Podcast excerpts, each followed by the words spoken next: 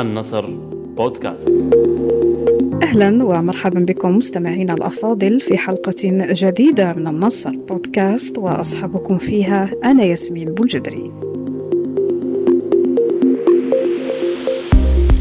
أصدرت جامعة ستانفورد الأمريكية مؤخرا تصنيفا لأفضل الباحثين في العالم تضمن باحثين جزائريين وركز التصنيف على معيار التأثير من خلال الاستشهادات بدلا من عدد المنشورات العلمية وتم الاعتماد فيه على مؤشر H أو H Index لقياس الإنتاجية والاقتباس. المؤشر H توفره مثلا قاعدة بيانات Scopus أو الباحث العلمي لجوجل Google Scholar ويتم عبرها نشر آلاف الأبحاث العلمية على غرار ما نجده أيضا في منصة ResearchGate المعروفة وسط الباحثين. في مقابل ذلك يعتمد التصنيف الدولي لفهرس AD العلمي على قياس إنتاجية العلماء استنادا إلى أبحاثهم ذات الأثر شريطة أن يحظى أي بحث بعدد اقتباسات لا يقل عن عشر مرات.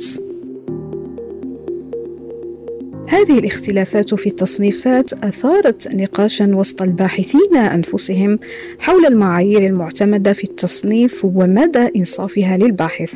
فهناك من يرى مثلا أن Google Scholar أو Scopus لا يعطيان إحصائيات دقيقة إذ أن بعض الباحثين لا ينشئون صفحات على هذين المنصتين أو يجعلونها غير مرئية. كما توجد مجالات تكون فيها نسبة الاقتباسات أقل من غيرها. ولمناقشة هذا الموضوع استضفنا البروفيسور مرواني سليمان الباحث في الهندسة الكيميائية وهندسة الطرائق بجامعة صالح بوبنيدر بقسنطينة. والبروفيسور مرواني هو واحد من الجزائريين الذين تم تصنيفهم مؤخرا من طرف جامعة ستانفورد ضمن قائمة أفضل الباحثين في العالم بالإعتماد على معيار الاستشهادات.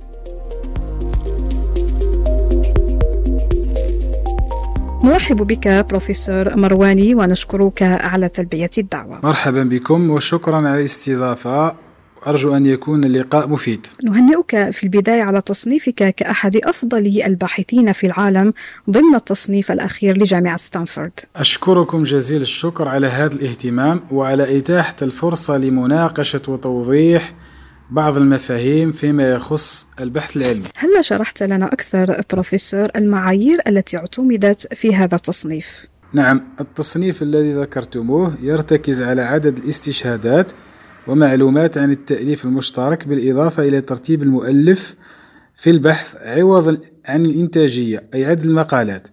فعدد الاستشهادات له علاقة مباشرة بمعامل التأثير.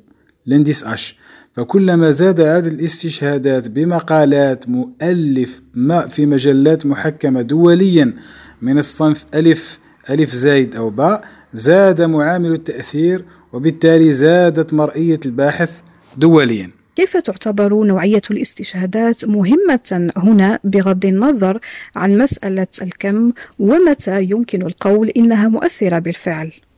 شكرا. عدد الاستشهادات متعلق مباشرة بنوعية البحث أصلي أم غير أصلي؟ فكلما كان البحث أصلي كان عدد اقتباساته من طرف الباحثين أكثر. أما إن كان غير أصلي فالرجوع إليه واقتباسه يكون محدود جدا. من هذا يتبين أن عدد المنشورات ليس بمعيار دقيق لتصنيف الباحث. فقد ينشر الباحث عدد كبير من البحوث ورغم ذلك عدد الاستشهادات بها يكون ضعيف فمعامل التأثير لانديس أش يزداد بزيادة الاستشهادات أكثر منه بزيادة عدد المنشورات. طيب بالنسبة للتصنيفات التي تعتمد على عدد المنشورات العلمية ألا تعتقد بروفيسور أنها يمكن أن تغفل جانب الجودة بتركيزها على النشر الغزير الذي ينتج ربما بحوثا مكررة ومتشابهة؟ بالفعل هذا ما بينته في الجواب على السؤال السابق. فيجب التركيز على أصلية البحوث ونوعيتها عوضا عن النشر الغزير لبحوث مكررة أو متشابهة فجودة البحوث متعلق بأصليتها مما يجعلها محل اقتباس أكثر من طرف الباحثين هناك اختصاصات معينة لا تنشر فيها أبحاث كثيرة بالنظر لجدتها أو تعقيدها وقد لا تدرك البشرية أثرها إلا بعد مرور سنوات عديدة إلى أي مدى بروفيسور مرواني تحتاج تصنيفات الباحثين المعتمدة اليوم إلى المراجعة؟ شكرا على هذا السؤال المهم أذكر من بين هذه الاختصاصات العلوم الطبية الفيزياء النووية فهي تخصصات دقيقة ومعقدة ونشر بحوث فيها يتطلب وقت طويل ناهيك عن سرية بعض البحوث الغير قابلة للنشر أصلا.